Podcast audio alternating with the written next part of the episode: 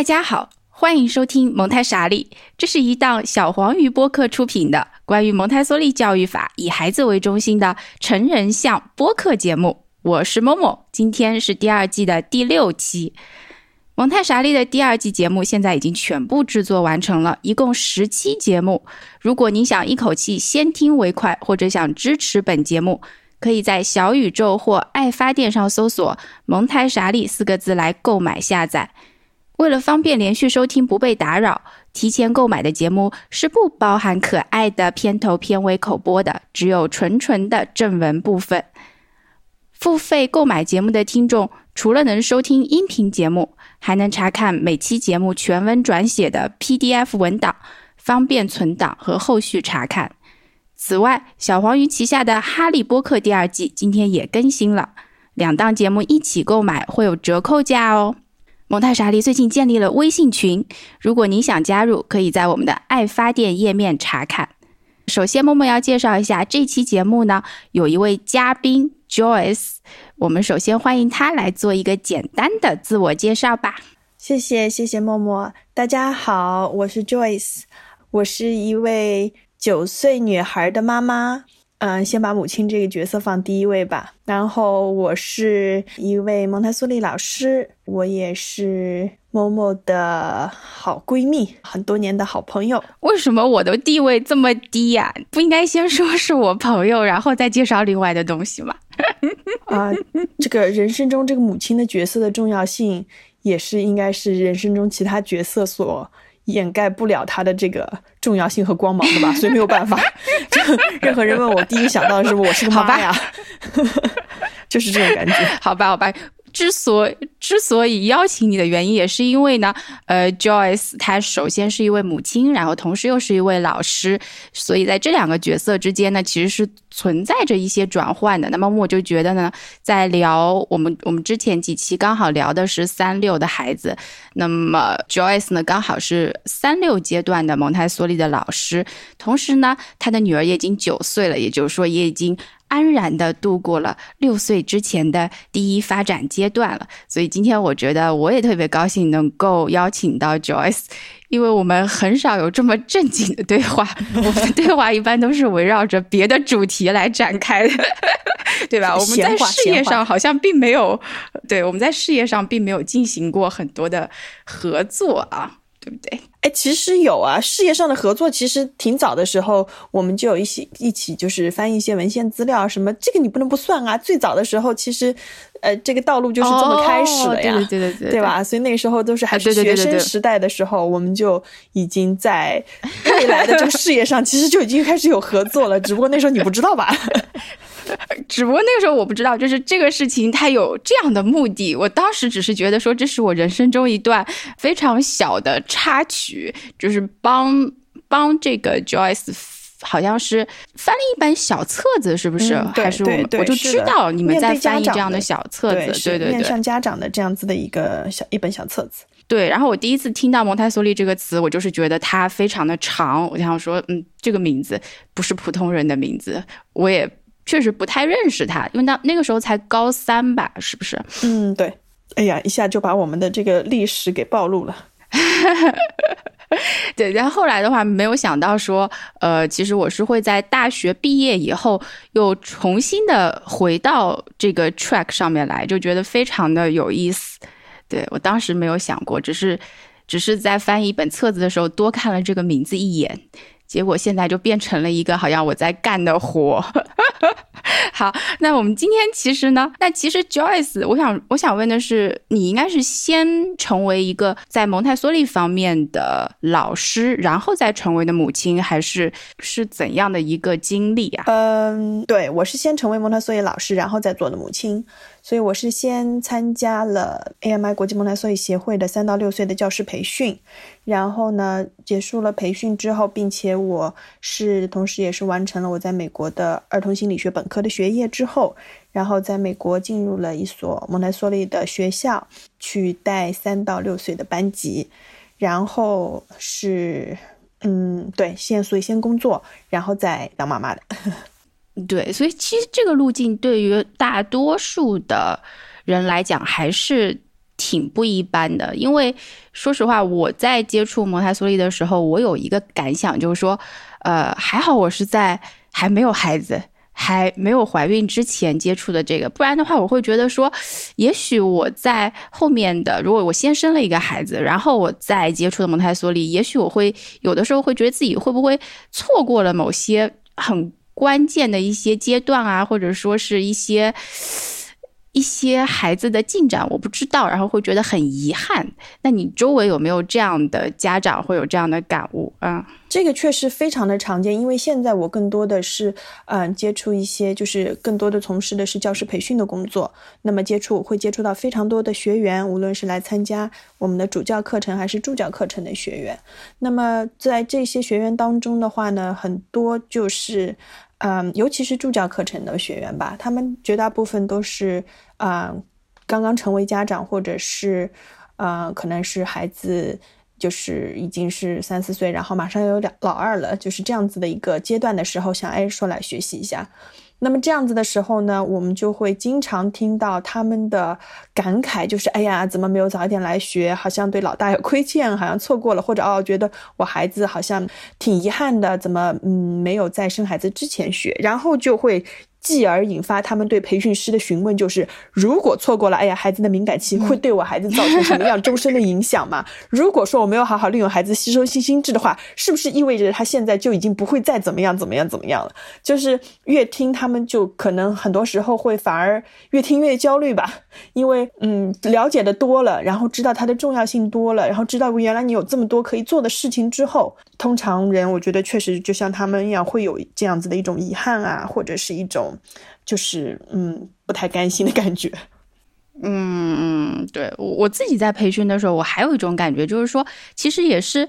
呃，对我来讲，就是我我刚好是我自己在回顾我的这个成长经历的一个很好的契机嘛。因为我就觉得读这个培训，虽然我自己还没有孩子，但是我会发现说，哦，原来我在成长这个阶段中，我现在回忆起来的一些事情，就突然就对我有了意义。就是说，哦，原来是这样。就像有一次，你记不记得有一次我跟你讲说，我说我妈说我小时候先是倒爬的，特别傻，然后你就在那边跟我讲说，所有的小孩子都是先开始先是。倒爬的，对，这个其实是一个非常 常见现象。我女儿也是，因为她倒爬的时候，她手可以往前一推，用一用力，你的下半身就滑往后滑过去了嘛。所以这其实是一个很正常的现象。确实，蒙台梭利的这个学习的过程也是一个比较自我，很多人都说是很自我治愈的一个过程，就是去回看自己的成长经历以及自己的原生家庭带给自己的影响，然后知道了为什么，知道了自己就是怎样的成长经历带给了他今天哪些。影响就会，嗯，会很很很多人会释怀一点，或者会啊明白了一点，也越明白也就越能释怀吧。所以我觉得这个对于对我们自己来说也是这样子的一个疗愈的过程，真的是这样。对我来讲，这个培训就是让我觉得，呃，有很多事情我就突然明白了。这种明白就可以让我觉得啊，我可以放下了，或者我可以就继续想着现在在我现有的基础上怎么发展，就不太会再去纠结以前的那些事情。好，这个是我们今天聊的第一个部分。第二个部分呢，就是在自己的这个娃娃身上，哈，现在都已经九岁的娃娃身上，你还记得吗？就是他身上有体现哪一些这个第一发展阶段的特点？然后你那个时候会觉得说，哎，刚好跟蒙台梭利讲的很吻合啊，或者怎么样的那种。那种事情是刚好能在你娃身上能具体体现出来的那些事。我觉得第一大发展阶段的孩子最明显的就是他的这个吸收性心智以及敏感期的这两大的这个力量的那种特点。可以说，其实，在了解了之后，每一个成人去看待孩子的话，那一定都能够发现这这些特点在孩子身上的体现。那么，在我自己女儿身上的话，我觉得首先比较明显的是一个语言的习得。我们因为也是充分的了解他的吸收性心智和语言敏感期的重要性，所以从小的话，我们对他的这个语言环境是给予的非常的丰富的。那么。包括从他在就是婴儿时期的时候开始，所有的洗澡啊、抚触啊这些过程，给他换尿布的时候，都会跟他说话，告诉他：“哎呀，我在做什么？我在给你换尿布啊，我在摸摸你的小手、你的胳膊，我现在要把你的腿抬起来。”就给到他很多准确的、丰富的语言。然后从从真的是从一开始吧，就是按照那个去珍惜他的这两大力量的这样子的一种角度，这样的一种方法。去去使用好这个语言，所以说他现在确实就是他的语感，然后他的这个语言的表达的能力，运用语言去社交啊，然后去解决问题的能力都会比较的强。当然，女孩子可能语言发展相对来讲也是比较有优势一点，但是我们觉得也是比较快的，对，也也是跟我们就是利用好了这样子的这种第一大发展阶段孩子的这样的力量是有一定的关系的。这是语言这方面。然后还有一个就是孩子的动作的敏感期，我觉得在我女儿身上也是体现的非常明显，就是她对于热衷于身体的各种动作的可能性的探索，她就首先我们也给她很多动的机会，就是创造她那种在环境当中，只要是给她创造安全的环境，让她尽可能的可以爬到就是家里的各个的角落啊。然后我们那时候家里也正好有是一个错层，所以有三节楼梯，所以他很小的时候就开始学着爬这三节楼梯，一节一节的上面，然后坐一下，一开始还爬不上去，坐一下，然后再下来，然后慢慢的会爬三节楼梯呀，就是他的那种从小的时候的那种去拿、去握、去触摸那种探索的那种机会都会特别多，然后嗯，包括后面的走路啊等等，所以他的动作协调性会比较的好。那么这个也跟从小就是利用好他的动作敏感期，我们觉得也是有很大的关系的，使得他能够有一个协调的平衡，所以他的平衡啊、动作等等，就是后面我们会讲到他是一个体育小健将、体育达人。我觉得这也跟也跟他的这个早期的时候的一个动作敏感期的发展比较相关。啊，但这个事情我还很记得啊！我记得那个时候我去你家里面，然后那个时候圆不是在地上爬的时候嘛。但那个时候其实家里面，呃，包括外婆对这个卫生其实是非常小心的。就是我感觉外婆当然也很想给圆能创造一个非常好的这个能爬的环境，但是呢，外婆又是一个非常非常。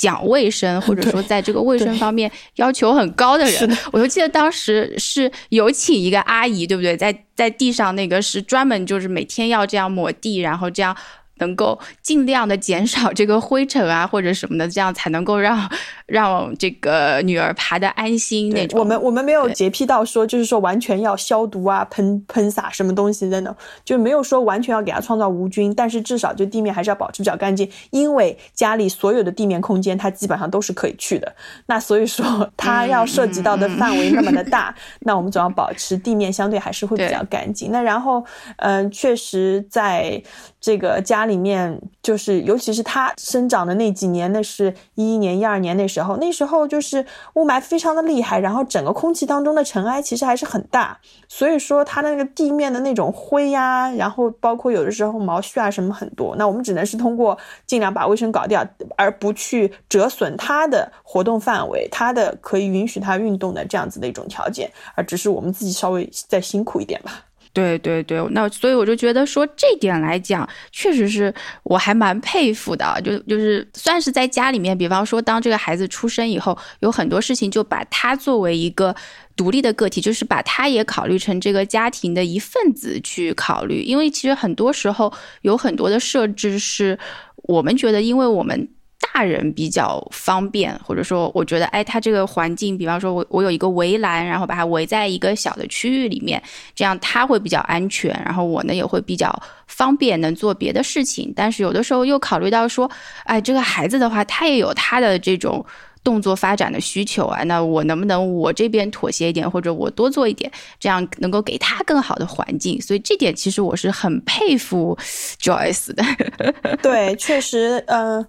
是的，确实，确实用蒙特梭利的理念去养育孩子的话，不会是一个。方便的捷径，它绝对不会为大人就是好像省。其实很多现代的育儿的所谓发明出来的这些东西，包括你刚才说的围栏啊，或者是一些就是电动的摇椅，我不知道你有没有见，你你你还知道那种小宝宝就坐在那椅子上，电动按摩的吗？嗯，对，它会它会震动摇动，就是一个斜躺的。那然后呢，那个小宝宝就会不哭了。呃，这种斜躺的这种这种震动的椅子。然后是一些有点类似于学步车一样的或怎么样的东西，就小小宝宝还不会走路的时候，他可以在这样类似学步车里面，或者就很多这些的发明和设计呢，其实都是为了方便成人。方便成人去不需要太担心，不需要太去处理这个孩子，他就能够保证这个孩子肯定是安全的。那么成人就可以去做一些家务啊，他可能啊确实也没办法。但是往往这样子牺牲掉的就是孩子他的发展的可能性，他的发展的空间。所以说我们在家里面的话，就尽可能的。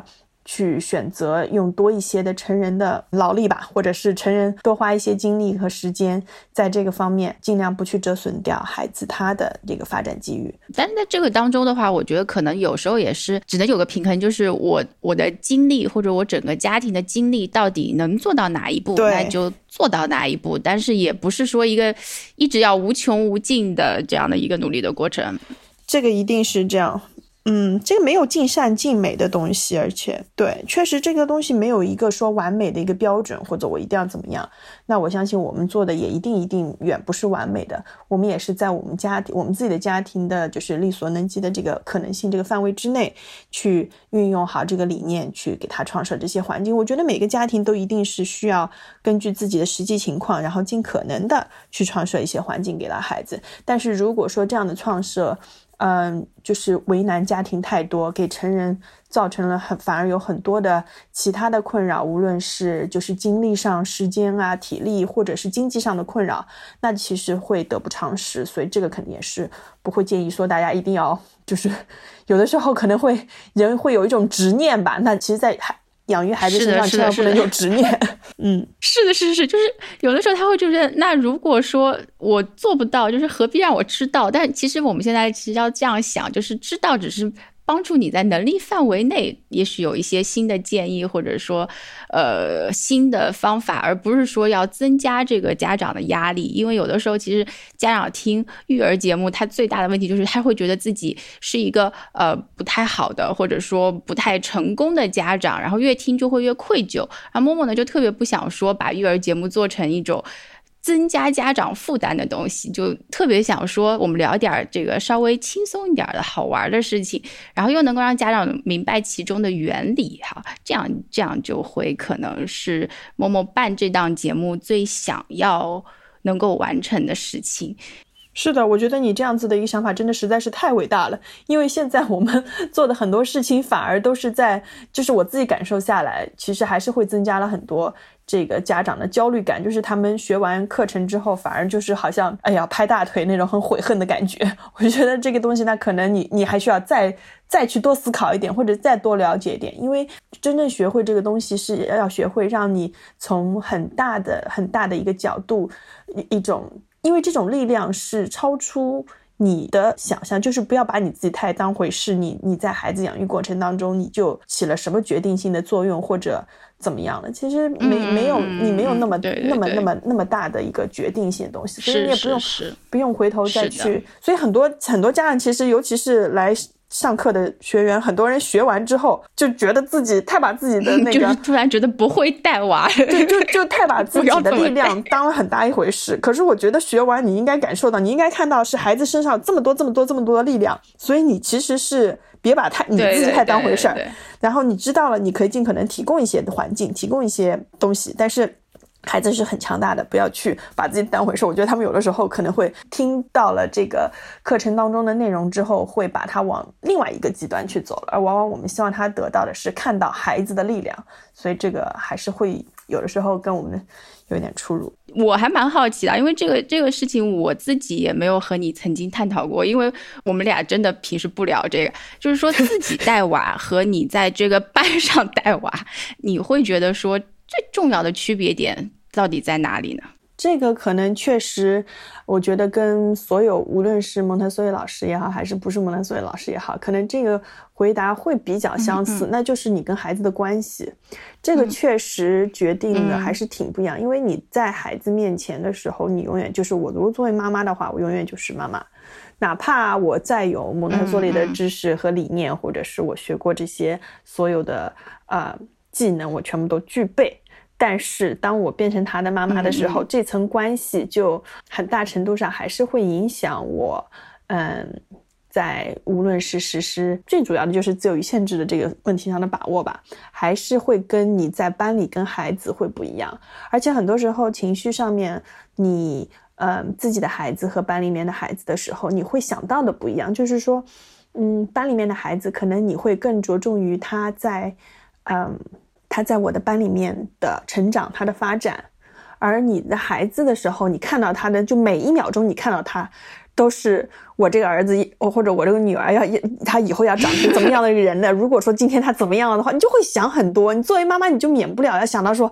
那他以后长大之后怎么办啊？这个人啊，这个人现在就 就是就是就是对。可是你看到你班里面，比如说你你带班一个班级二十个孩子的时候，你不会想到这二十班这二十个孩子以后长大了到十八岁到二十一岁怎么办？不会，你就想到他在我的班里面说啊，这个孩子怎么样？我希望这个学期能够通过怎么样的方式帮他在什么地方。能够有更好的发展或怎么，就是你会很客观的看到每个孩子啊他的发展。可是你在自己孩子身上就很容易把情感带进去，把你的这层关系带进去，然后就就母亲的角色就上升一样，这个真的很不一样。是是是，就是在自己孩子身上做观察，就是这就是为什么我们在做观察的时候啊，朋友们，这个观察是蒙太莎利第一季的一期的节目，大家有兴趣的话可以去听一听哈。就是说，在做这个观察的时候，你的这个客观性，你很难在自己孩子身上真的去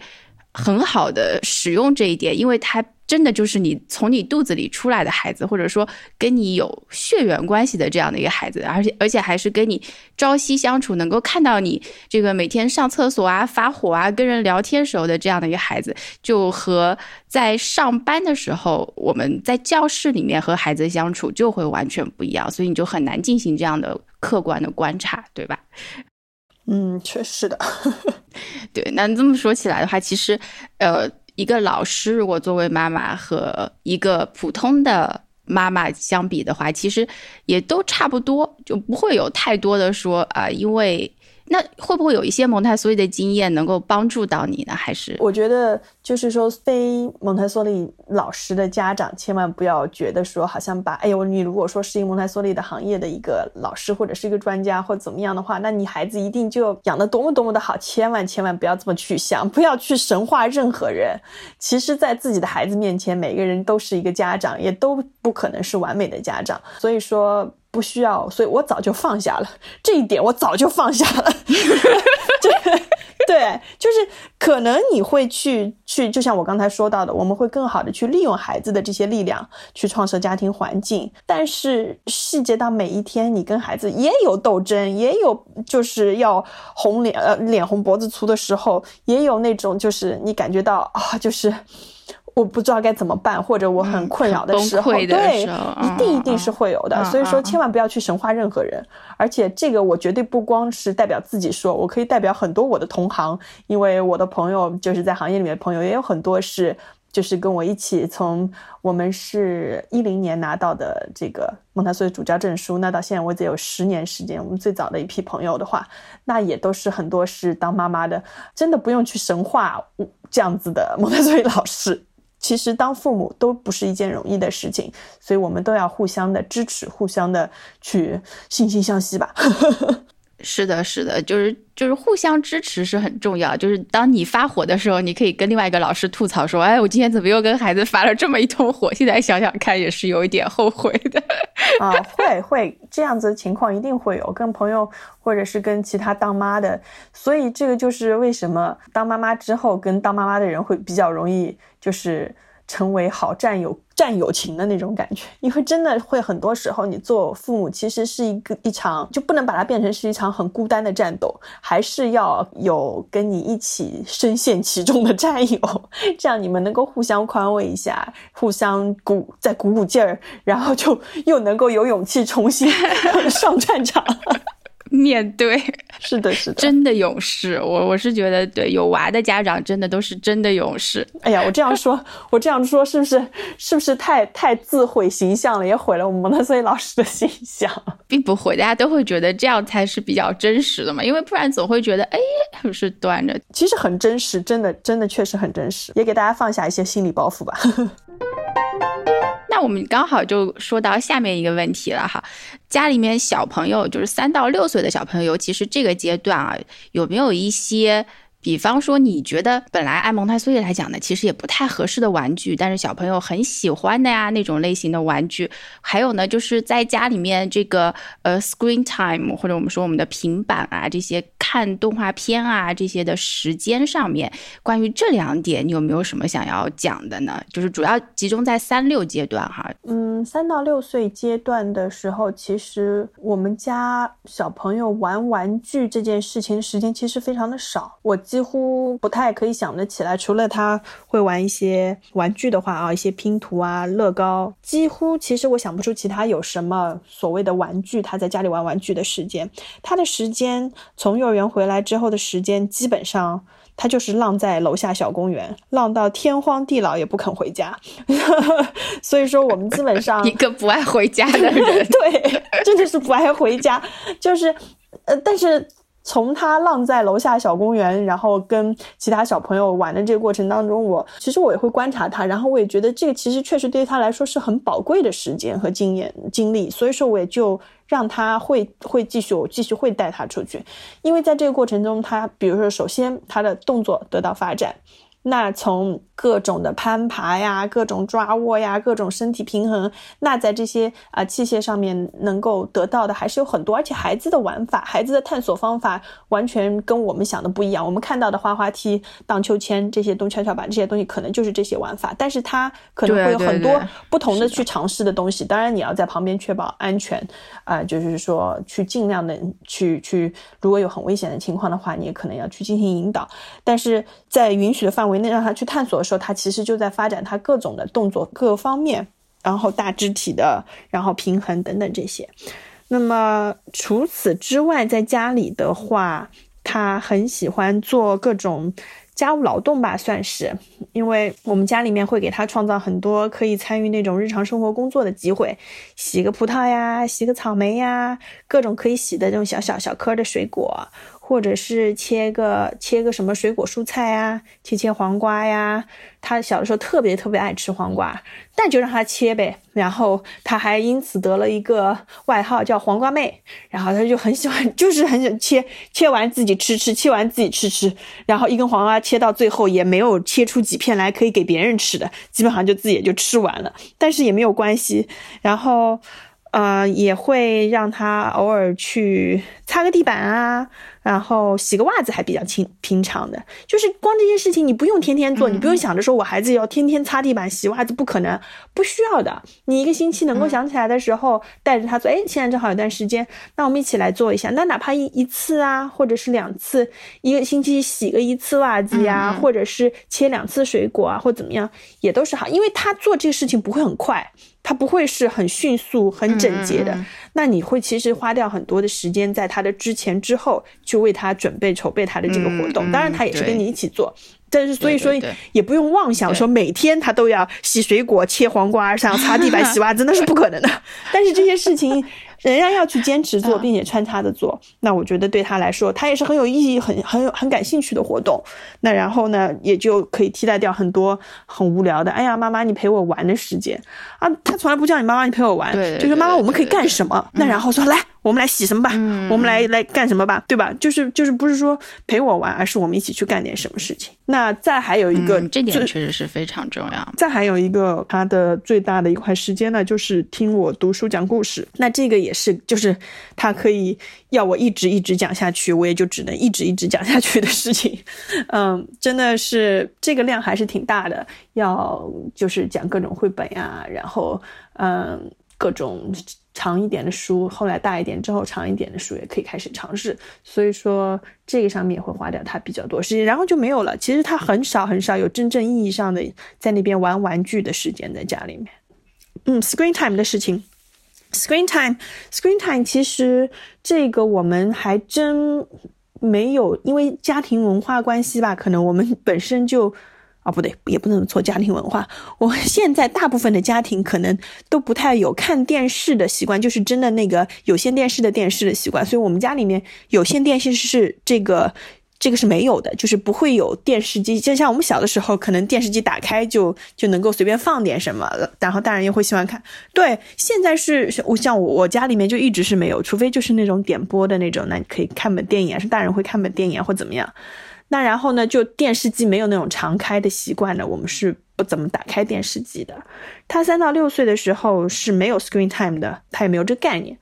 然后也不看电子书啊什么的，所以基本上就像我刚刚说，他时间都这么过完了，忙也忙得要命，就基本上没有什么时间在那边。在小公园，对，嗯嗯对，就所以没有什么 screen time，他也没有这个需求，因为他真的很忙，而且他还自己就是乐在其中，他会有自己要做的事儿，或者说能跟你一起做的事儿，那他对这个看东西就没有什么需求。所以说你们在带他出去的时候，呃，就是如果说啊，他出去的时候，比方说他。会觉得，呃，大人之间有大人的谈话呢，有的时候有这样的场合，那么他会觉得无聊的时候，他会做些什么呢？这种时候，基本上你我也是。就是一定要每次带他出门要做好这样的准备。如果说今天这个活动场合真的是没有其他小朋友的，并且我是要参与到成人的这样的一个社交的过程当中，我是没有办法给他讲故事啊，或者陪他。那如果我可以，我可以相对比较轻松的，我可以陪陪他家人的话，那么我可能带点书给他讲讲故事啊，然后。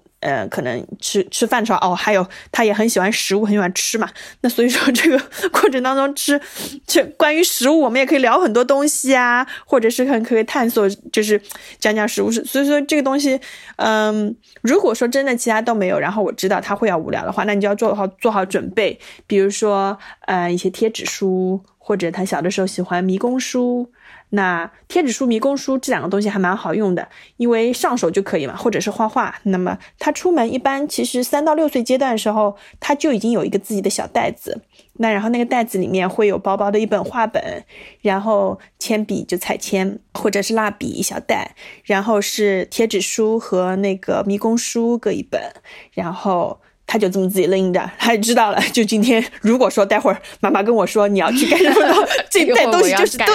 对对对，这袋东西就是就是打发时间，就是他他的这个宝藏了，他就知道可以去找。然后里面有的时候还会放一两本书，尽管那种社交环境下，你要真的让他去专心安静下来看书，可能有点困难。但是我还是会习惯性的让他就养成一个习惯，也会有一两本书。那么这个东西，这些东西都在一起，不会太重太厚，但就是有个固定的那么小袋子。那么所以。我们也有养成习惯，他如果出门的话啊，你把自己要的东西准备好。他到现在为止都是会有，就是他现在九岁了，那么出门的话，我也会说，今天比如说去参加一个大人的一个新年的一个 party 的话，那我就会说，你自己要的东西准备好。那他现在就完全都自己可以，就是放本书啊，或者是他真的还是想画点画的话，们也是带一点画画的东西，那基本上就可以打发这个时间了。嗯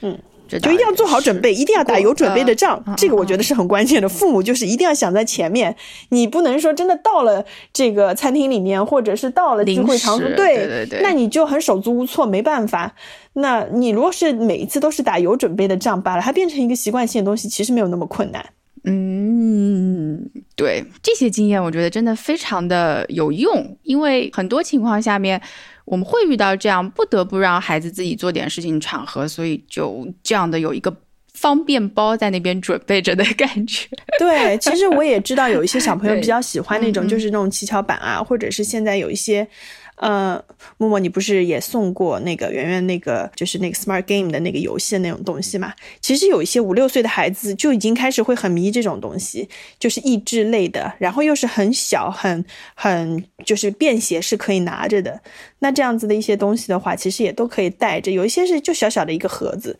我最近还发现了，就是呃有一个。国外的一个叫 Purple Cow 一个品牌，它专门做什么很很有趣，是它把所有的那种棋类游戏全部变成是吸铁石式的。然后它是一个铁盒子，扁扁的、很薄的一个铁盒子。然后它就专门是让你在路途上、旅途上面，那那个可以跟孩子玩的。它所有的那个棋子和骰子都是吸铁石的。就你在那个吸那个盘棋盘上面，那个盒子是其实就是打开就是棋盘嘛。骰子一丢也是吸在这个上面的。那个棋子儿也是挪到这儿，它就是定在那边。什么飞行棋啊，什么那个呃那个 snake and ladders 那种，就是那种是这我不知道中文叫什么，就这样的棋都可以玩。然后我觉得。这个东西也很好，也是神器，所以我买了好几个在家里面。现在就出门啊什么的，就可以跟他玩棋嘛。那这种你在汽车上面啊、飞机上都可以玩，就是还是要去家长要去发现一些这些东西，其实还是会有的。那然后也就可以打发掉孩子这些时间。这个问题，谢谢那个 Joyce 非常详细的解答啊，因为这个问题其实是我们现在的家庭会真的比较关注的一个问题，就经常会不得不有时候把手机给他们，又觉得不好，但是实在又 handle 不了他，会有这样的情况哈。那还有一点，其实我也觉得，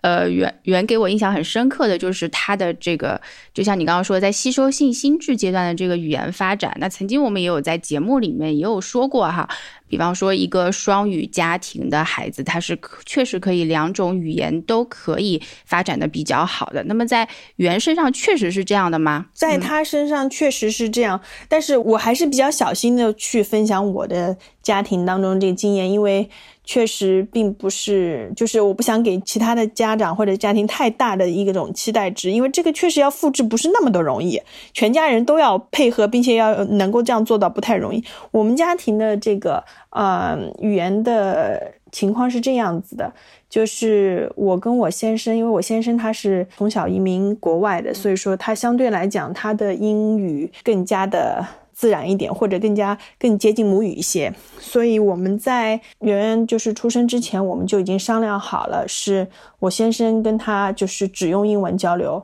然后我跟他，我以及就是其他家人，就是包括外公外婆、爷爷奶奶，都是用中文交流。但是在我们的三个人就是核心家庭里面的话，那就是爸爸讲英文，妈妈讲中文。那么在这个过程当中，那你俩之间讲什么呢？我们俩之间的话也要看情况，我们两个。如果说这个就是跟我们的就是从谈恋爱以来一直的关系养成习惯的话，是以英文交流比较为主一点，所以我们就延续。但是因为养育孩子过程当中，毕竟还是会涉及到祖父母，所以你们要考虑，就我们要考虑他们的感受。所以说很多时候有祖父母在场的时候呢，那我们就会要用中文交流。这个对于孩子，很多家长会觉得说啊，那那孩子明明看到爸爸其实也是会说中文的，会不会？对他就是造成一种好像困扰，或者是他就也用中文去跟爸爸讲这种情况会不会呢？困扰是不会的，但他用中文去回应爸爸会不会呢？会。那你怎么办呢？你就是坚持。所以只要你能够坚持下来，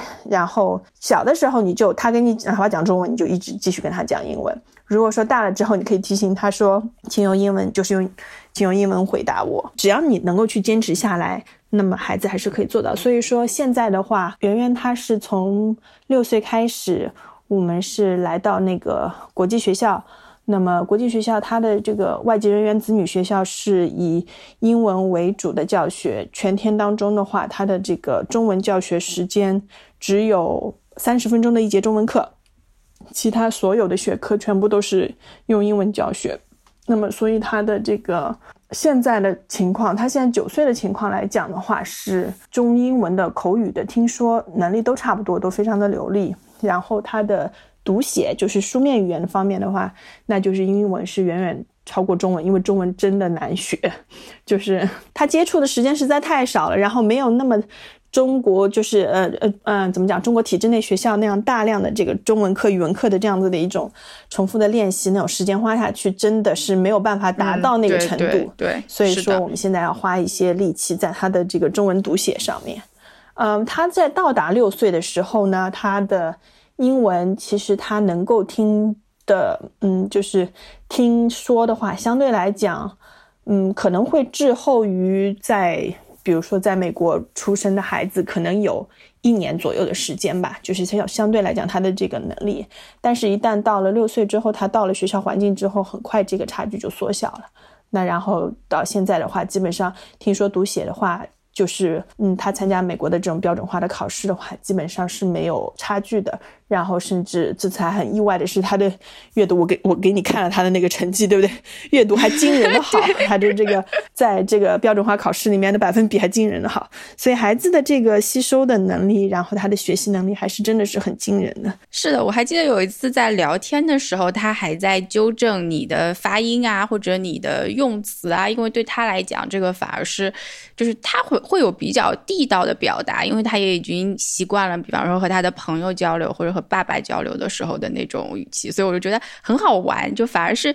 小朋友就是能够能够是的，嗯，对，在语言方面的话，真的是不一样，嗯嗯。我最近还还没有告诉你呢，我最近非常欣慰的是，他终于开始纠正他爸爸的发音了。你知道吗？这真的是让我非常欣慰的一件事情。终于把把他爸爸也从神坛上拉下来了。终于不光盯你了，是不是？就是把他爸爸也从神坛上拉下，就是他也会说，哎，就是其实真的是，然后他爸爸有点呆掉，就是真的是非常非常非常细小的发音区别，就是很难很难听出来。嗯，但是。对于他来讲，他还是能够区辨这种孩子的那种，这个又要讲到孩子的那个感官的那个发展、精致化的那种发展的敏感期。他确实对于声音细节到他的这个音节一点点的发音，你的舌头往前靠一点，往后靠一点，往上牙顶一点，往下牙顶，他都能够啊分辨得出来，并且模仿。我觉得这个确实也是孩子强大的，又一佐证孩子强大的力量在那边。帮助孩子去进行他的那个潜能的发展，所以我觉得这这真的是很厉害。是的，尤其是在发音上，你说别的方面啊，但是这个发音区别真是你耳朵，你如果听不出来，其实你确实是你根本就不知道区别在哪里。就像有的时候我我在听一些这个别的语言的时候，我会觉得没有区别。就像法语里面的一些发音，那个这个这个音节，这个，但是孩子就能听得非常清楚。对我就觉得很神奇的一点。是的，是的，这个真的，他们被赋予的这样子的一种力量是成人所不再具备的。就就像我们在这个呃蒙台梭利的理论当中也经常说到的，这种神奇的力量出现在那个时候，就是为了帮助他来建构自我，进行自我完美的。而在慢慢慢慢到成年的过程当中，这种力量就会慢慢慢慢削弱了。所以说，哎，我们就已经没有办法了，没有办法去去再获得这样子的一种力量。是，但是也要知道说这个。他在那个阶段有他在那个阶段的道理，而我们现在作为一个成年人，有我们这个阶段要做的事情。也就是说，这个事情其实你是没有办法希望它是一个永远存在的能力的，因为它如果在你后面的那些理智、你后面的那些经验和体验，它就不可能来，等于说它就没有办法长大。所以说，这是一个呃有点伤感，但是也有点不得不接受的一个成长的经历，就是我们不能够回到过去。是的，是的，对，而且你。你仔细去想，如果说我们一直保有那种对事物的敏感性，那种就是强大的吸收能力，有那种吸收性心智的话，可能我们现在成人身处的这个这个这么这么繁杂、这么喧闹的一个世界，可能会把你逼疯。你就想想看，你对所有东西都非常的敏感，都非常的有有一股强烈的光在照着你，去关注到某一个方面，你是会要疯掉的感觉，就感觉说，哦天哪，那我没有办法就是处理这么多的信息。所以说，呃，从这个角度来讲的话，没有也好了。哎，那袁现在听得懂杭州话吗？外公讲讲杭州话，他能听懂。然后呢，他因为我们在家里面其实就是说的不多，就家里面，因为我的爸爸妈妈都是教师，所以说呢，我们在家里面全部都是用普通话的。爷爷奶奶呢，很不巧的是，爷爷是记者，呃，奶奶是那个。也是教师，反正就是我们爷爷奶奶、外公外婆有三个老师，一个记者，所以说就全部都是普通话，那然后也很少在他面前说到杭州话，有的时候会跟朋友聚会或怎么样的时候会说，所以他能听懂，但是他不太不太会说，输出比较少。嗯，那我们也都是顺其自然。其实孩子真的是一个他所身处环境的一个佐证，你环境当中有些什么东西，他就在吸收什么东西。那环境当中我们的这个方言相对来讲比较少，那他也就是吸收到多少就是多少。我觉得这个也都是一个很正常的事情。对，这就是一种他不能够去造假，或者你不能说你刻意想要培养孩子某一点，他就可以有的一点，就是你有就有，没有就没有，得很坦诚的面对这一点。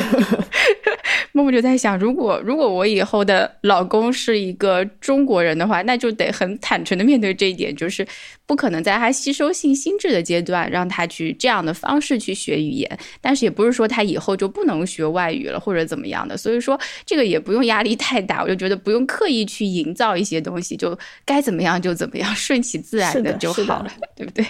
啊，那就说起了一个。不太能顺其自然的事情，就是我在大纲里面列到的我们关于乐器学习的这个事情，它就不是一个很顺其自然的事情。这个也是我觉得很有趣啊，这就是一个迷思。我跟你说，学习乐器这件事情，当然我只是一个个体，一个个一个一个个体的一个经历，我我不能代表绝大多数学习乐器的家庭啊，我只是分享我自己作为一个琴童。然后，如今作为一个琴童的母亲的经历，其实我让自己的孩子学琴，也是多少源自于自己从小的经历，就觉得，呃。尽管学乐器也是小的时候，我自己学的时候也是感觉挺枯燥的，练习的量很大，然后也很累，然后也会想尽一切办法。我妈妈到现在都会说：“哎，你不要对他这么要求好不好？你小时候不也是这样子啊？一一拉琴了啊，不是一一弹琴了就要开始喝水、上厕所，各种来，就是轮着来，都是一样的。他他的意思就是说都是一样的。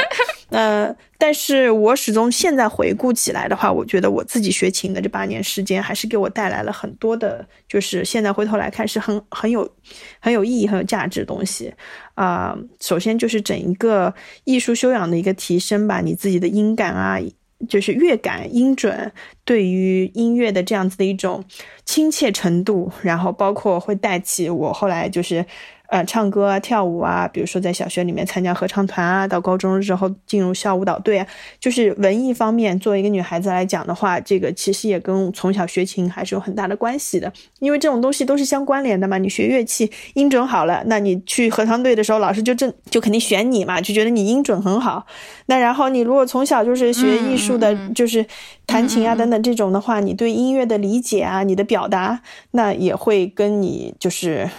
方方面面其实都都会有相关联。那我一直就是觉得，哎，这个确实是一个挺好事情。包括还有，我一直其实我嗯。就是其中一个专业之一，就是学语言的嘛。现在有很多的这种科研的佐证，就是说学乐器跟学语言的关系是非常大的。从小学乐器的孩子，他对于语言的这个习第二语言的习得等等这种，他会有比较强的优势，也就在于他对于这种细小的音节、音高的之间的那种区别能力，因为他在音乐的这个训练当中，他都得到了一定的训练，包括节奏啊，包括他的。因为其实语言其实说你要说到非常地道的话，抑扬顿挫的这种这个音调啊，这个声调啊等等，这些都都是有点像像音乐一样，像一首歌一样。所以说，我觉得这个乐器学习跟我后来的这个语言学习其实也有很多的关联性。那这样子想来，是不是觉得很有道理啊？孩子很应该学，对不对？就是就觉得很应该学，然后就学了呀，应该学，然后就学了，然后真的是。但是真的是，啊，就是好的方面肯定是会有包，但是但是真的，嗯，跟孩子之间的这种，尤其是也有可能是我作为一个懂的母亲，所以这个矛盾会比较多，因为你懂，所以你就总是忍不住要。帮助他嘛，对吧？你总是想要提供你，你尽可能，你你总觉得说，哎，他学的是小提琴嘛，那然后你总觉得说，对啊，你因为小提琴的音高，它的这个音准相对来讲是在你自己手上的，不像钢琴的话，是你敲下去，你至少你的这个音准是不会跑的。那除非你要调这个琴了，对吧？你钢琴的音是不会走的。是的。但是你要像是学院里面像小提琴这种，或者是像你古筝这种的话，你是不是要这个音高是要自己来的，要靠你自己手摁对位置才会来？这个就很难啊。然后对于一个我学钢琴的妈妈来讲，我的心目当中绝对音准是就在那边的。然后它一点点不准，我就跟百爪挠心呀，然后就超级难受，然后就忍不住我。无数次就自己忍不住，但是就忍不住。这个什么什么哪个音高啦？你要不要再来一遍？就是尽管你态度可以很好，但是你说多了之后真的很烦，他就会觉得说怎么老是要跟我说我高了又我低了或怎么样。那然后我也尝试妄想通过网上陪练课之类的这样的方式来减少母女冲突。对啊，之前不是说反馈还挺好的吗？那也是一个蜜月期而已，现在也已经不行了。对于这个网课也是不行，他也是嗯有有各种各样的问题吧。比如说网课老师相对来讲，他节奏会很慢啊，然后训练效果其实不是很好啊，所以你也会。这也我也就算了，我都已经放低要求了。关键有的时候他会是说不好玩，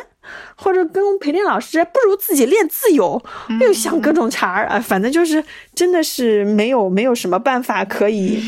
可以减少这样子的一种矛盾和冲突。那然后也尝试过让他自己练，让他自己承担责任，自己到老师那边去独立的去回琴，让老师给他提要求也不行，因为对他来讲，他可能就自我要求就。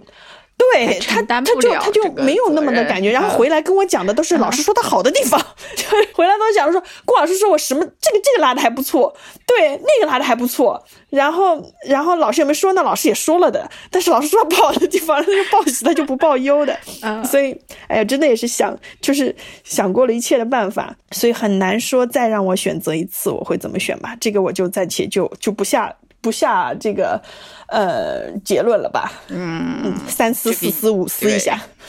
对，不过就如果一旦开始了这个事情，是不是一般家长都还是会，就像你，他也坚持了这么多年了，对不对？原来小提琴也很多年了吧？四岁，四岁，四岁八个月，四岁就是五岁不到的时候开始练，四岁都开始练了嘛？那到现在为止四年多了。嗯，也是坚持的，对，算是比较久的东西。他两件东西坚持比较久，一个是游泳，四周岁开始，四周岁零一个星期开始游，到现在为止没有停过。然后就是小提琴，两个都是四岁开始，也没有说，我觉得这个不应该是一个家长去判断说，呃，什么时候该放弃、该停的事情吧，还是更多、更多的跟他商量。他现在两个都是不想放弃的，也都是不想停的。他也是很坦诚的跟我聊，妈妈，我真的不想放弃小提琴，我喜欢拉的，我只是不喜欢练。然 后你就真的是很无语。然后仔细想想，他说对，然后你想想看，他说有没有道理嘛？也不是没有道理。他说我是想学的，我也喜欢拉的，我就是不喜欢练。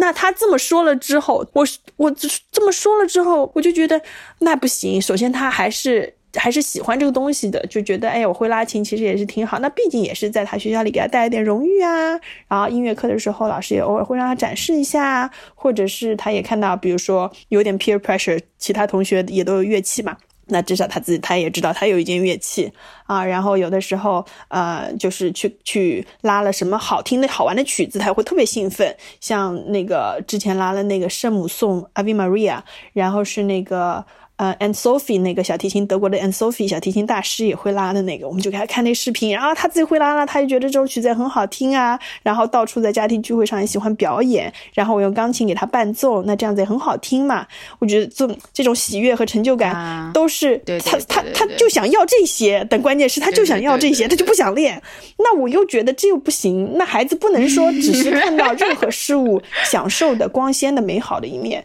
那你总得付出啊，所以这个道理呢讲了千万遍，但是你也要要知道，跟孩子讲道理是没有用的，所以只能是陪他一起继续坚持下去，继续去感受这个道理，感受这个光鲜亮丽美好背后付出的辛勤劳动，只能是陪他一起去去经受这个东西，所以并不是谁在强迫谁坚持，对，就是就是一起坚持吧，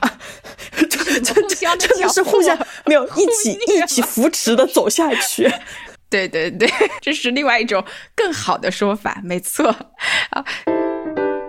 因为这期节目也会时间比较长了哈，最后一个问题就是关于，比方说你在家里面让他们和爸爸的相处，如果说在孩子这个方面和爸爸在意见不一致的时候，那么一般会怎么处理？嗯，这个呢，我想先说一说。娃和爸爸的相处，然后我再说一说我和他爸爸对于教养上意见不一致时候怎么处理啊？因为我觉得我们家爸爸还是一个非常，哎呀，在这里夸他一下吧，反正他也听不见，呵 还是一个非常优秀的爸爸。尽管尽管他就是时间也，他是从事互联网行业，也是就是不算九九六，也基本上就是九九六的那种，就是相对来讲时间不是那么多，但是他还是能够给孩子比较高质量的陪伴的时间。然后他们找到了，也找。找到一些共同的兴趣的东西，而且很多这种兴趣东西是我可能都不一定能够带给他，或者是跟他一起参与的，那就是游泳啊、骑车啊、打网球。所以说，他们经常如果说两个人独处的时候，就会去出去做这些事情。我们家爸爸还有带孩子单独出国旅游的这样的事情，也是挺难得的。那个时候，我每年娃几岁的时候，三岁，第一次是三岁，真的是这个真的还就是因为那时候正好很红，那个那个。爸爸去哪儿的那个节目嘛，然后正好我们。嗯，有这样子一个机遇，就是我要就是出国出差，然后差不多一个星期的时间。那然后说，与其待在家里面，让就是孩子很想我，然后他各种哄，他觉得还不如带他也出去浪，然后一个星期在外面，然后我们就是真的是一起从浦东机场各自飞，然后再一起回到浦东机场的，因为他都是掐好时间的，跟我的航班算好的，所以就是我走了八天，他就带着孩子去了新西兰玩了八天，然后那个八八。天真的也是。对，就是对他和对女儿来说都是很难忘的经历。她就是，而且是一个女孩子，就是一个女儿，你知道吗？一个爸爸带着三岁的女儿，其实他白天怎么玩，怎么开心，那这个都是很简单的，为给他买点东西吃啊，或者带他去动物园啊，带他去怎么看各种很酷的，就是新西兰也有很亲，是很适合亲子嘛，有很多好玩的地方，那是没有问题。关键的难点就在于，就是那种晚上那种洗刷呀，那种小朋友就是要怎么样，对呀，然后要睡觉啊什么。那这个也都扛过来，也是很不容易的。然后我觉得就很有趣的一点就是，这八天发回来各种很好看照片。可是我女儿发型都是同一个，那就是披着头发的，就是这八天头发就没有扎起来过。然后我就天天告诉自己说，没有关系，没有关系，已经很好了，已经很好了。它还是很完整、很干干净净的，只是没有扎头发而已。对呀，对呀，不要这么强迫症。嗯，但是就是我觉得爸爸不需要不需要一定要像妈妈一样的有这么多天天的在那边的陪伴，但是爸爸也要有高质量的跟孩子在一起，嗯，双休日啊或者是节假日可以做的事情，也要有这种难忘的经历，就是带他后面他也带他过好几次，就是因为我每年要出这个差，所以他每年就这个时候就四月份的时候就会带他去，然后就也去过好几个地方，有一次是去那个日本的那个鹿儿岛，然后去看了那个拍龙猫的那个那个取景的，就是。那个呃，就是就是 来源这个灵感来源地那个地方就很酷，就是他拍出来的照片就完全就是龙猫里面那种森林里很绿很绿，到处都是很绿的那种感觉。嗯，所以我觉得，而且关键是很讨很讨厌的是，他带他带女儿去的地方都是我从来没有去过的，然后我们就很得意啊，然后就就就两人去我什么地方玩回来之后都是我没有去过的地方，哎，但是也是嗯，你每次都是去一样的地方出差。对我每年这个时间都去一样地方出差，他们每年这个时候就全世界各地的去浪，然后也就也就是只有这样的机会。然后，因为如果说不是有这样的契机的话，可能他也不会单独的去去带孩子这样出去旅游。但是我还是很感动于他有这个心，然后真的付诸于实践，然后真的这么带去。因为孩子长大之后很快，你看像他现在就是圆圆现在读书了的话，那基本上就不太会有这样子的机会，就就很少。就是那几年的时候啊，读书之前的时候，然后爸爸就在带他这样子，就是今年去哪里，明年去哪里。嗯，哦，再说到我跟爸爸意见不一致的时候怎么处理，这个我们还是比较标准的这个规范的处理方式，那就是在孩子面前的时候不展现出来不一致的意见，不会有有争执，而是选择在处理完了这件事情之后的时候，私下里再来交流我们不一样的看法。那么在面上的话，这件事情是跟谁在一起的时候发生的，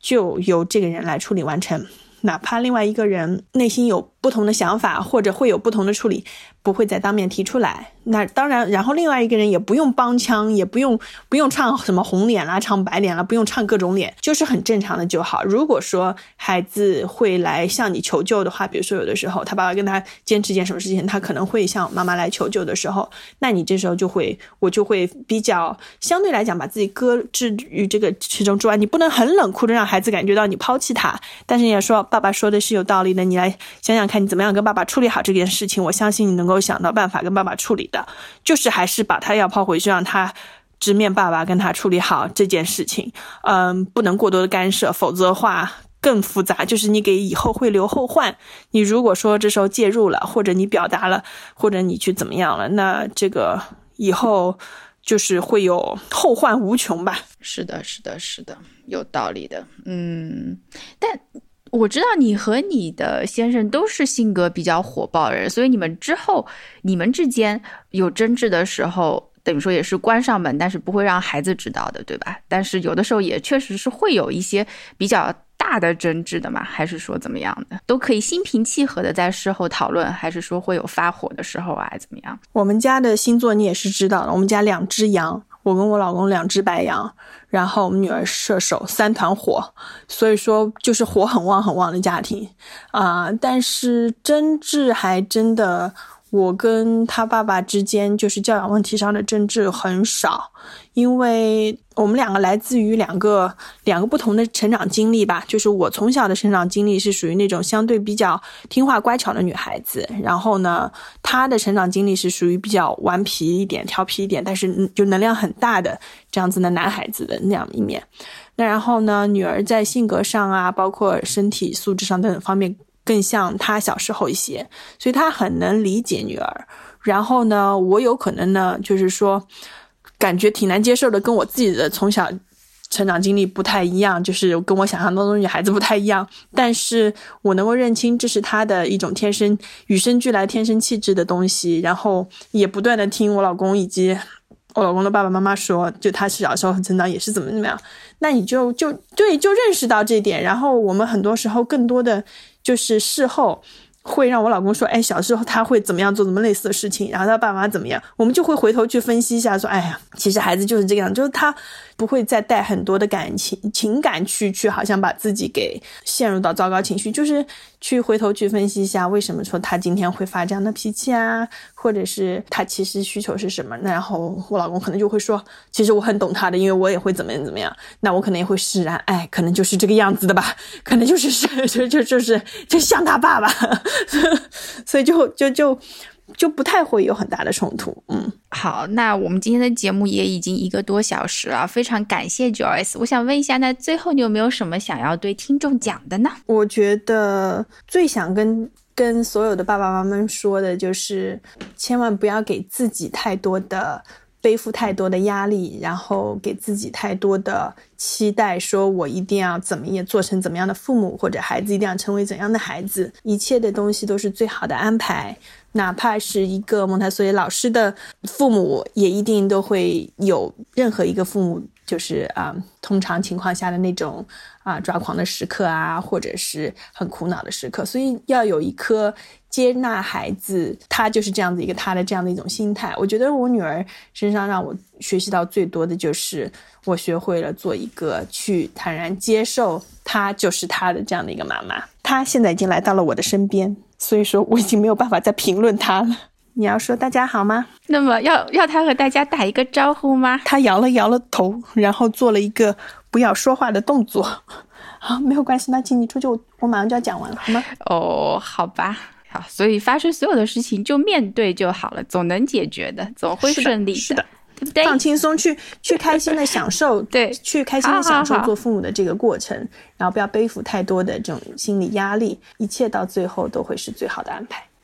是的，等到孩子慢慢长大，我们之后这一期呢就会要聊到小学阶段的孩子了，那就是 another story。好，以上就是今天的节目，感谢大家的收听，我们下期再见，拜拜。好，谢谢 Joyce，拜拜。